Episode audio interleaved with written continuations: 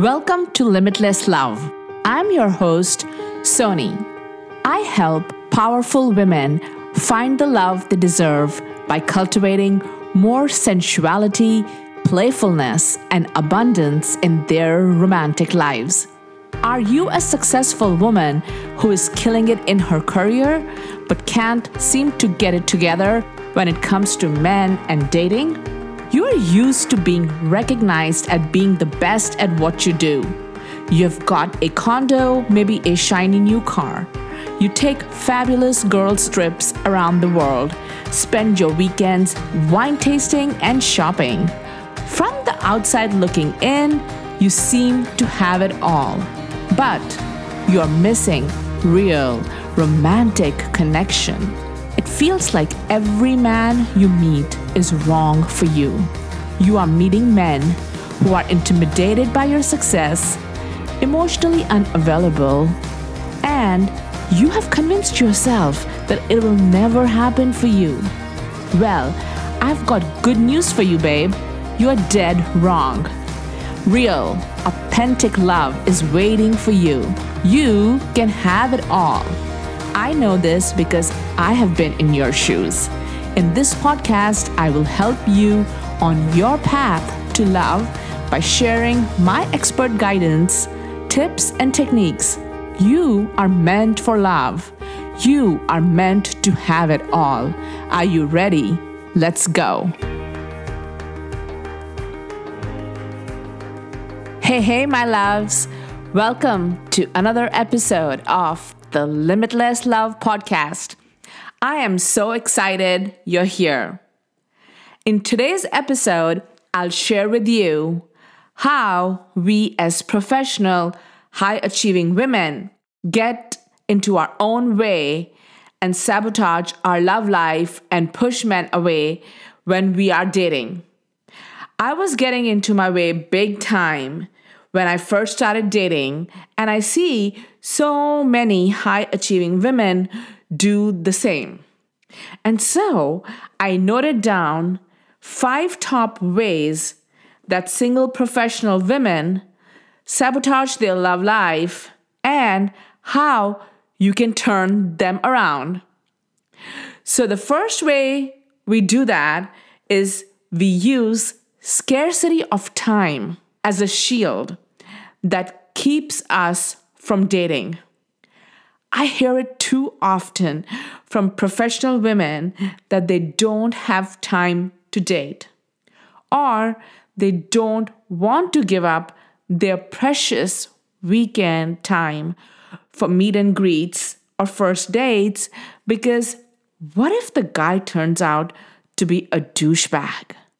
You spend 12 hours or more in the office some days, so how are you supposed to find time for dating?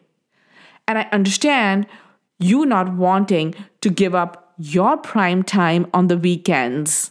I know, I know, I used to be in your shoes and used to think the same. I didn't have time to go on dates. And no, I wasn't willing to give up time with my kids in order to find love. But time scarcity, I'm air quoting, excuse is nothing but a shield that is keeping you from dating. So let me tell you how I got around this lack of time excuse. I scheduled my first dates and meet and greets on my lunch break. So keep the first dates short, about 45 minutes to one hour, and lunchtime is perfect for that.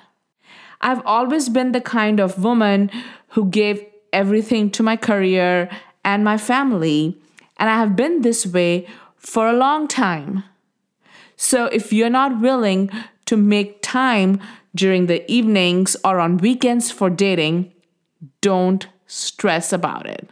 But I am going to ask you to carefully consider what time you have on your calendar during the work week and notice what you're doing on your lunch breaks.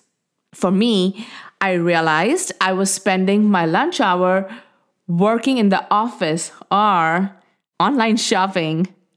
I know there are several of you out there who probably do the same.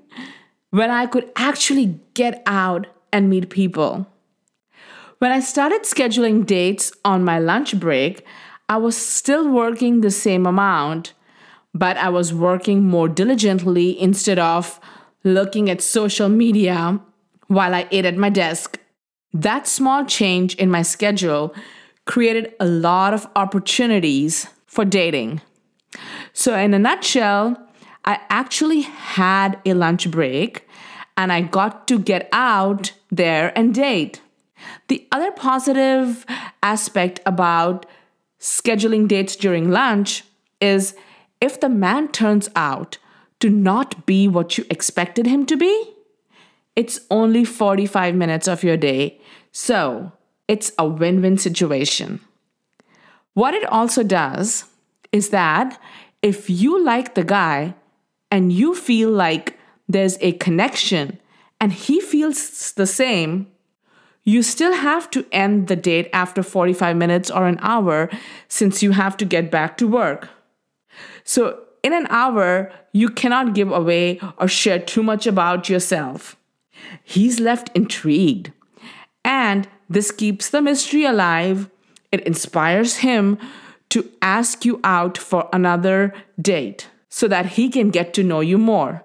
It just keeps things juicy. So, darling, this is my invitation to you to start going on dates at least two times a week on your lunch break for the next couple of weeks to see if you feel more excited about dating. Now, if you're back in lockdown because of the pandemic, you cannot go out on in person dates, do virtual FaceTime or Zoom dates.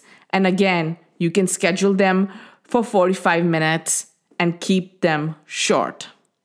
I'm not asking you to change your entire life. I'm simply asking you to try something new to see if you can find time for dating by eating lunch like you always do, but this time, possibly with your dream guy, whether in person or virtually. Now, the second way we get in our own way is by bringing our inner CEO to the date. You over rely on your masculine energy. You're at work all day, planning and leading meetings and being in charge, and you bring that energy on dates too. You take upon yourself to be the social director of the relationship. And you start planning dates and want to pay on dates because you feel you're successful and you can pay. You are uncomfortable with a man paying for you. Most quality men will back off their dating efforts when they sense you are assuming the role they view as traditionally male. When it comes to romance, it is still old school. Stepping back and allowing a man to do for you is huge. It creates a tremendous feeling of attraction for him and pumps him up to step up even more. The third way we get in our own way and sabotage our love life is by trying to connect with them through our head, through intelligence, rather than our heart or through our feelings. So you pursue romance like business. Every time you're on a date with a man, you can't stop yourself from sharing your successes with him trying to show him how intelligent you are so that he's impressed with you and thinks you are a great catch. Unfortunately, doing this really doesn't work. And what we are doing is we are unconsciously self sabotaging ourselves out of the very happiness we want more than anything else in the world sharing opinions and facts and trying to show your intelligence are good for an occasional lively discussion with friends, but they don't do anything to inspire him to love you. Instead, what I want you to do is notice how you feel about things throughout the day. Whenever you catch yourself lost in your thoughts, to do lists, or opinions, ask yourself, take yourself back to how you feel in the moment. And connect with men through your feelings. Now, I am in no way saying that you cannot take pride in your achievements or you have to hide them from the men when you are out on dates with men. Absolutely not. You don't have to dim your light. All I'm saying is that it doesn't create romantic connection. There has to be a balance of masculine and feminine, intelligence and feelings. So, when you are with men, as much as possible, try to connect with them through your feelings. Now, the fourth way we get in our own way is by having the belief that you can't have it all. After several failed relationships or bad dates, many women live with the belief that because they have financial success, they cannot be successful in love and they give up on love. Or you have been taught that if you become too successful, you'll be unattractive to men. However, the truth about women's financial empowerment is that it doesn't have to be a stressor in anyone's love life. We put this upper limit on how much goodness we can have in our life, and it's time to remove that upper limit. This is your opportunity to create a vision for you to be the feminine mogul who has both a devoted man and money. Ooh, how good does that feel? I can tell you right up front that a woman who makes money and is in harmony is attractive to empowered men because she is in her power. And when the woman is in her power, in her feminine energy, she becomes very attractive, and a man can't stop himself from falling in love with her. Last but not the least, we don't date several men. You give up too soon, thinking that you will meet Mr. Right without meeting lots of men. You find a perfect job, you spend thousands of hours till you find the right one, right?